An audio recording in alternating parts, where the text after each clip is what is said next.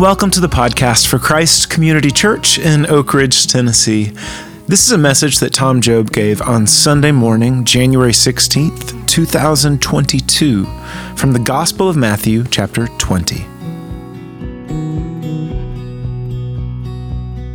I'm not really supposed to be here today because I was supposed to be, I'm, well, so I was supposed to be at this retreat in at Windy Gap in North Carolina to, all weekend, and um, be, but and it was for college young life leaders from the University of Alabama and the University of Georgia. So the one, so uh, the ones from the University of Georgia were going to get there. It was like a Friday night, Saturday, leave about now on Sunday.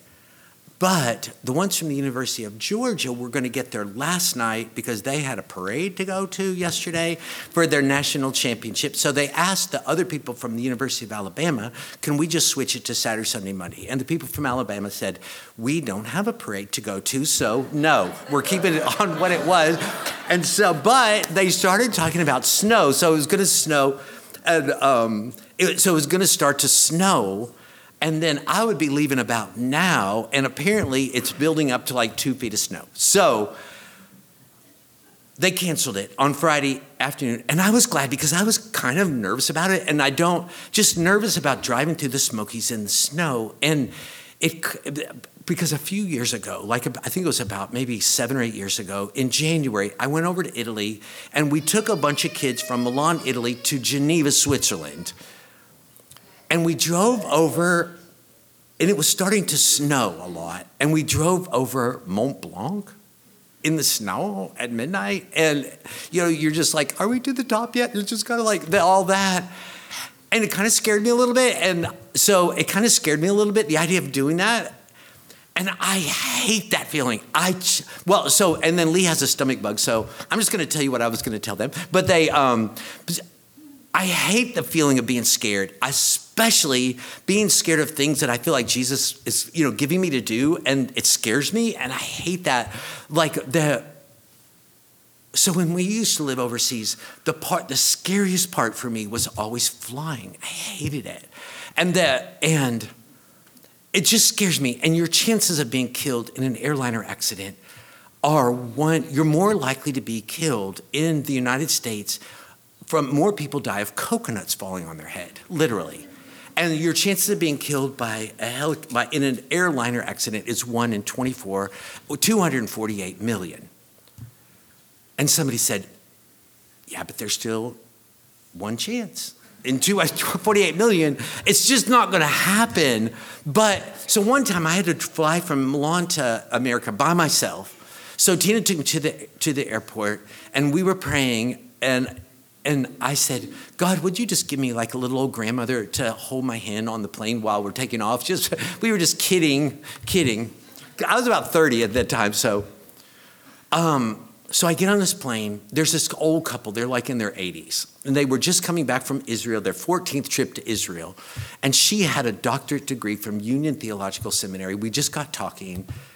And she said, Are you nervous? And I said, maybe. And she said, Do you want me to hold your hand while we're taking off? I was like, Are you kidding me? And so she did. But, you know, so this, this month is the beginning of my 10th year out the Morgan County Prison every week and just going out there, which it doesn't, I've, I, at the beginning it was scary. So like, because you, you go, it's a half a mile like you walk, when you go through security and then you walk a half a mile through the prison yard back to where the classes are. So the first time I ever walked through there on this, and there's, they call it the boulevard, and there's like a bike path this way and a bike path this way. And the inmates are supposedly walking single file this way, single file that, and you walk in the middle of them. And I just had never been in an environment like that. And then, so you walk down through the middle, and I didn't know what, you know, what do you say to, I like, what's up? I, you know, I just didn't know what to say to him, and I was so freaked out. And then, but now, it, I mean, now it never scares me at all. So the other day, I was walking out, and there's a guy named Red who's a, um, he's about six 10, 9, 10, weighs about 320. He's just huge, redheaded guy. And I was walking back out, talk, and I was just talking to somebody, we were talking, all of a sudden, bam. And Red had just stepped out on the sidewalk so I could walk right into him, you know, just, just to mess with me. And I was like, Red, you know, he bends down, gives me this hug and everything. If that had happened the first month I was going out there, I would have like totally never, never gone back. But now, but it's just, um, oh man. But it, so I hate that. So I, I hate being afraid. And so I was just thinking maybe in the next little while, I'm, I'm going to try to talk Lee into the, maybe both of us could do this, but just talk about people in the scriptures who had to do things where they had to be brave and how do you be brave when other people maybe aren't or whatever. And so um, what I was going to talk to these kids about, these college kids about was people in the New Testament that you don't know what their name is because you're never told but they would encourage you to be brave because, I mean, young life leaders, I don't know if you know this, they have to be incredibly brave. I mean, they go on high school, just the high school campuses, just talking to kids they don't know, just go, I mean, it's so scary. One time I was talking to regional directors of Young Life, like state response, people responsible for entire states, and I was talking to the regional director of some Midwestern state, and I said, let me ask you something. Are you a Young Life leader, a volunteer Young Life leader in your town? He said, that is amazing that you're asking me that. He said, I haven't done it for 10 years. And I realized I was getting out of touch. So this year I started being a Young Life leader. And I said, How was it? He said, Okay. First time I went to the high school, I parked my car, went into the high school, I took 10 steps, I turned around, I walked out, I got in my car, I was shaking and crying, and I drove away. That happened to me two times. I said, It's not easy, is it? He said, No, it is not easy, but um, so I was just going to tell them about people that you know you don't know their name, but if you but they could encourage you to be brave. So that so um, the first person I was going to talk to them about was uh, um, so this was when Jesus, like the last days that he was in our world before he was arrested, and he was walking through the city of Jericho. There were thousands of people following Jesus. There were thousands of people in Jericho for the Passover. They all kind of converged at this one moment, and people, all the people, everybody had the same question is this the most important person who has ever breathed our air? Is this the most important person who has ever walked on our earth? Is this the person whose personal presence is going to overthrow empires and institute a global kingdom of love and goodness? You know, and there was a blind, it said there was a blind beggar by the gate. And he was listening to all this talk, you know, people talking, and could tell that Jesus was coming down the street and had heard about him. And, and, you know, maybe he heard these, you know, one woman saying to another, Is that him? Is that, is that the one they're talking about? Yes, that's him. That is Jesus. I would have thought he would have been taller than that. No, that is him. I've heard him several times. He, he tells the most wonderful stories. All of a sudden, this blind guy starts screaming as loud as he can, Son of David! And it's just like, who is screaming, Son of David, Son of David, have mercy on me. Son of David, have mercy on me. And they're like, dude, stop screaming. This is totally inappropriate. Like, what, what if everybody just starts screaming to Jesus? And he just started screaming louder, and Son of David, have mercy on me. And, and, and he's like, you know, I, I know you've come to save the world. The world can wait a minute. I need you to help me. Because I believe you have a heart for people like me. I believe that. Nobody else believes it. I believe it. That's why I'm yelling to you. I believe you're the Lord of the unsolvable problem and the unlovable person.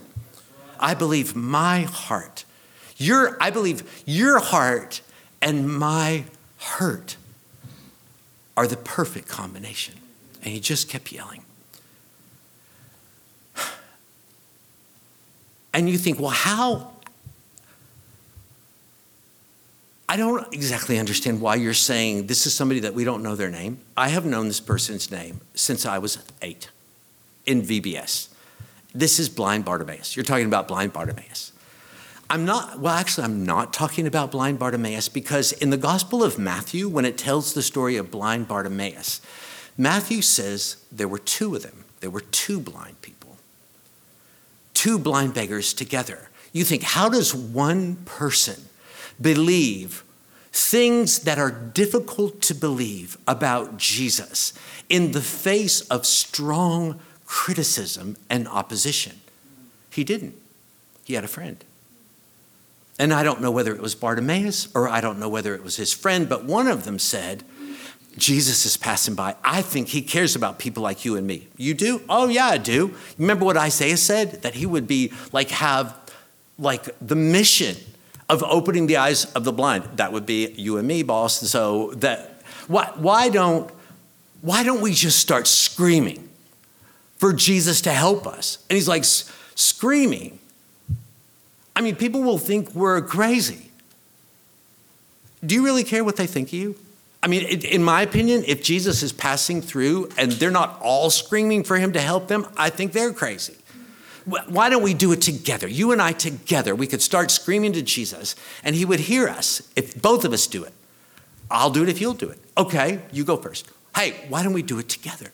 Okay, ready? One, two, three. Son of David, have mercy on us. So when you believe things about Jesus that are difficult to believe, and not many people believe them. A person in your life who believes it along with you is in some ways the most important person that you know. So, like, there was a time when the Apostle Paul, like when he was go, he went, he felt. I mean, he had a, I mean, he had a vision to do this. And so to go to this certain town and start to tell them about Jesus, which he did, and then he was arrested for it. Like he had a vision to go there. He went there, he was arrested, he was beaten, and he was thrown in a cell way back in the back of this jail. And he could have been back there sitting there just thinking, God, what is up with this? I mean, like, I'm just doing what you're telling me. I'm just trying to tell them about Jesus. And this happens to me. I mean, why do you treat me like this? But he didn't do that. And the reason is because he had a friend. And I don't know whether it was Paul and I, or I don't know whether it was Silas, but one of them said, I don't know why this happened to us, but I do know, I do know that God loves us. You do? Yes, I do. How do you know that? Hello? We're telling everybody that Jesus died for their sins, like Almighty God became a human being. To do that out of love, if He would do that out of love, no matter what, ha- I don't know why this is happening, but it's not because He doesn't love us. And you and I both know that we both believe that He's making everything work out to some kind of plan. We don't understand, but this is part of a plan in some way. You think? I know so. Hey, why don't we just start singing? Like uh, when you don't know what to do, do what you know to do. Let's just start singing and praising Him together.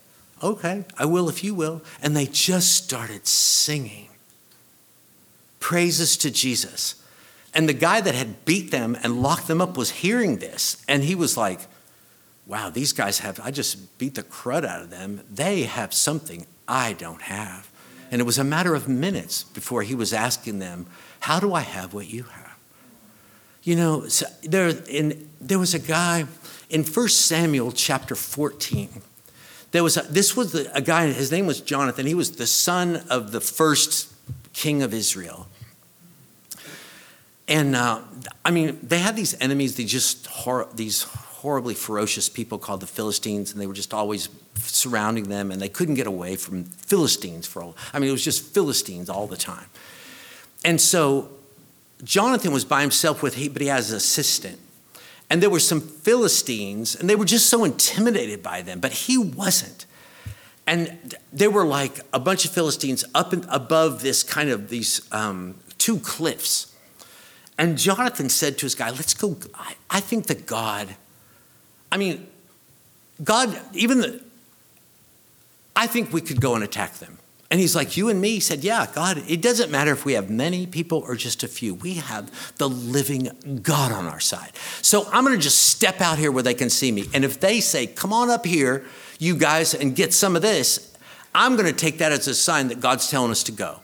And so he said, yo, Philistines. And they're like, whoa, why don't you come up here and get some of this? And they, and, uh, they went up and they killed 20 of them. I mean, he was just so brave. Well, it wasn't, they didn't get rid of the Philistines, but anyway, so it wasn't long before there was this Philistine who was nine feet nine inches tall. And, he, and he would just walk out into this field where the Israelites were here, Philistines were here, and he would just like, oh, y'all. I'm, well, his armor weighed 125 pounds, and so, I'm, but he was just this massive guy. Why doesn't somebody come fight me? Are y'all afraid to fight me? Y'all are such big babies. Why don't you come fight? And nobody would. Nobody. Everybody was afraid to. So, but there was a there was this one man, and his he had three of his eight sons were in the army. So he sent his youngest son David and said, "Would you take some cheese and bread to your brother?" So he did. And there's this Philistine out there just smack talking them, and he's like, "Let me go get him." And they're like, "What?" He said, "I can do it." It's it's it's not about what you have, it's about who you know.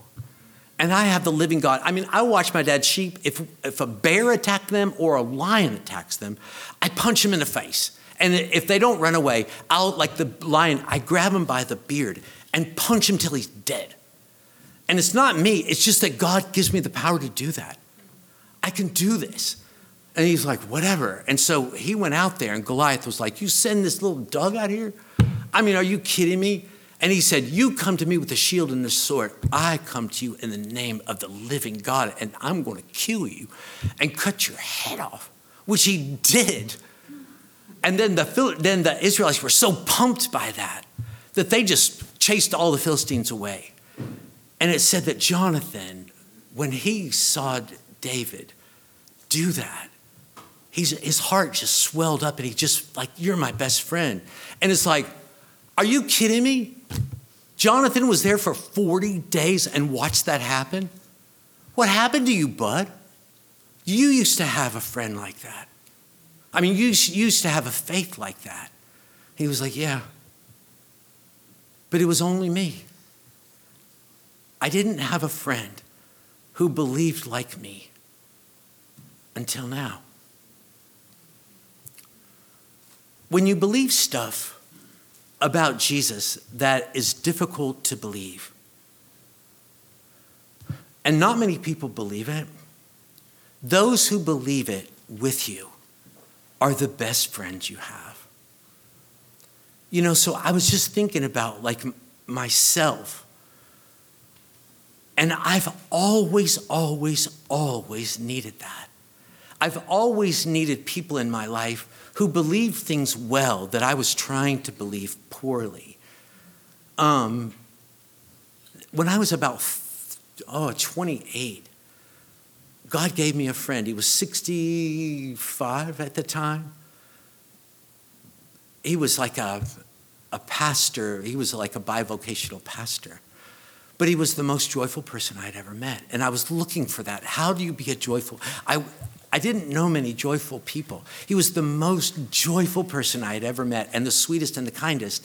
And I learned that it was because he was extremely thankful to be forgiven of many sins and he loved Jesus very much. And that's what joy is made of love and gratitude. And I realized you can do this. I'm watching this, I'm seeing this every Thursday. I spend the day with joy. You can do it.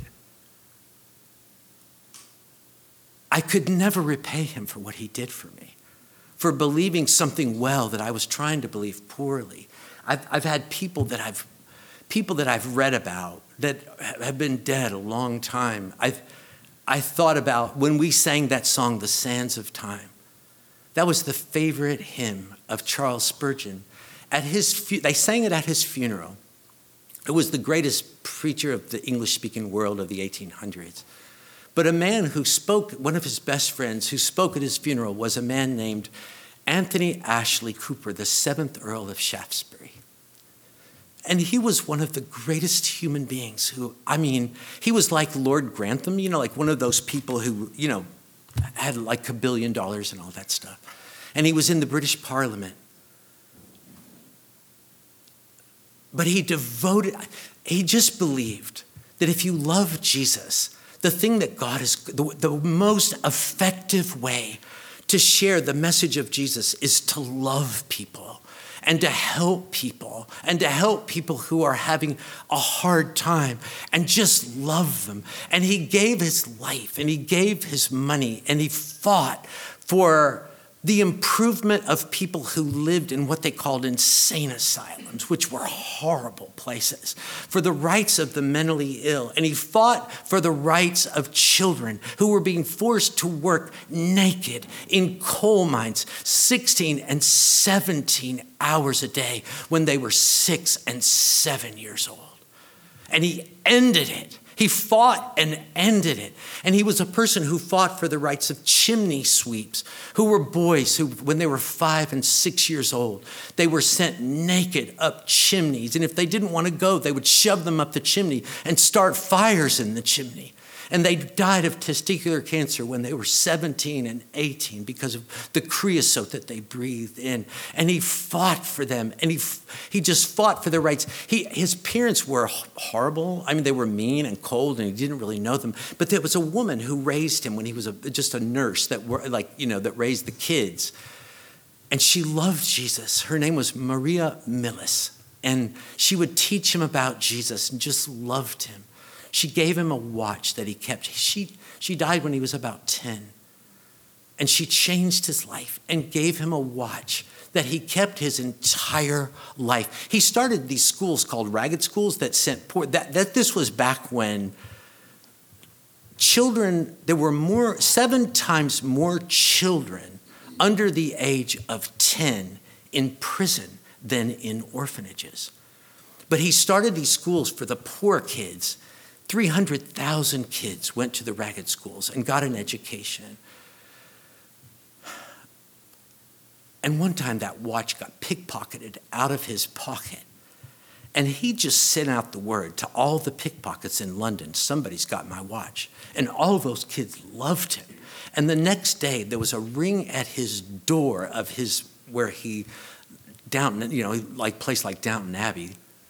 And they opened the door, and there was a burlap sack on the front porch. And they opened it, and there was a little boy inside, and he was holding that watch. And he said, If you please, sir, I'm sorry for stealing your watch. and he sent him to school. but um, one person said, No man has, in fact, ever done more to lessen the extent of human misery or add to the sum total of human happiness. But Anthony Ashley, the seventh Earl of Shaftesbury, said this Let every effort sink into the ground compared to the one great effort to preach the doctrine of Christ crucified to every creature on earth, to every creature that can be reached on this habitable globe. He said the second coming of Jesus is the only answer to the sorrows of our world and why we don't pray for it every hour, on the hour, I will never know. And I thought, that's what I'm talking about. And just people who believe well things that I would love to believe, and the fact that they believe them helps me to try to believe them better. But people who have helped me the most are people who believe things about Jesus right there beside me that I'm trying to believe with enthusiasm. So, okay, this, this is, can I read you all something? This, there's a book. Uh, about three or four years ago, I was helping at the high school with the ESL class, and they were reading a book called Esperanza Rising, which is about a young girl who was an immigrant from Mexico in the 1930s, to, came to Los Angeles, and everything that she went through. And I was ordering a copy for myself because they were reading it in English and I was wanting to read it in Spanish. And I was looking at the reviews, and this girl had written a review of this book. This is the best book ever. I want another one. Just picture it Esperanza Rising 2. Just when you thought you had a favorite book, this one hits you in the face with a fish. And you're like, whoa, I love this book. No matter what anyone says, you should love this book. I will be in a club with you because you and me love this book so much. Read this book now, right now. Three exclamation points. Buy it, read it, love it, guaranteed. This is written by me, a 12 year old. P.S. Get this book now. Last time. And I thought, you know, I just, I, I, I've had people in my life and they feel that way about Jesus. Like Jesus is the best ever. No matter what anyone says, you should love him. I will be in a club with you because you and me love him so much. Love him right now. Believe in him, love him, guaranteed. This is written by me, a 67 year old man. P.S. Believe, believe in him. Last time, you know, but I just have people in my life like that. So so I thought I was going to go to the Morgan County Prison to help them. But I, I cannot tell you what God has given me from brothers in Christ, some of the most wonderful people I have ever met. Our inmates up there, many, many people would relive 20 minutes of their life if they could, but they can't, and they go to prison for 10, 20, 30, 40 years. And they're in the most discouraging place in the state of Tennessee. And they come to know Christ and to walk with Him they are ninjas at staying encouraged and loving Jesus. And they have taught me more about it. And just to be around them makes me love him more. So this is a letter that we, I got, we got from a, a, a guy who loves this church, by the way, just, but he said, Good morning, my brother. Well, how, a lot of us know this. He's just a sweet friend. How, ref, and this was during the time of, this was in 2020 when we couldn't go up there and we were sending a, a, DVD of like the worship stuff that we were doing online. How refreshing to get a word from you. It fills my heart to have such friends as you and the entire Triple C family. I am truly blessed to have befriended a wonderful group of people who are spirit filled and live a life of God and believe in the love that He is and has given to us all. I miss you all. But God, who is so rich in glory, keeps us united in a way that COVID doesn't stand a chance. God is truly good. As I was reading the card you all sent, your service came on shortly after. My heart rang through the TV when we sang my song, His Own. That's, that's the song. I'm righteous, forgiven, I'm totally clean. That's His song. And I got a little happy, and the joy of tears filled my eyes because I know who holds me, and I hold him right back. And then, for whipped cream and sprinkles on top, Lee and my sister sang, You took my place. and then the clapping was on, and I cried out, thanking you all for being so good to me. Psalm 126 Those that plant in tears will harvest with shouts of joy. Be blessed. Take care. Stay safe. Love you much. Your brother. So, anyway, people who believe what you're trying to believe and they believe it well, they're your best friends. Um, as we come to take the bread and take the cup together and to remember what Jesus did for us and um, how he loved us and trying to get our heart around how much we are loved and what he did to pay for us and to make us his own, and begin to have the joy that comes from love and gratitude and thankfulness of, of being forgiven by him as you come. I want to read you another letter that I got from another friend. This was a friend of mine who was arrested and sent to prison when he was 25, came back from Vietnam and uh, committed an armed robbery, got life without the possibility of parole, and spent 45 years in prison, Morgan County, came to know Jesus. And just wrote this to encourage me one day. Whatever you need, He will give it to us. For example, He is the air we breathe, He is the food we eat. He is the water we drink. He is the very essence of our souls. If fallen in life, in our faith or spirit, He is able to reach down and pick us up and stand us up.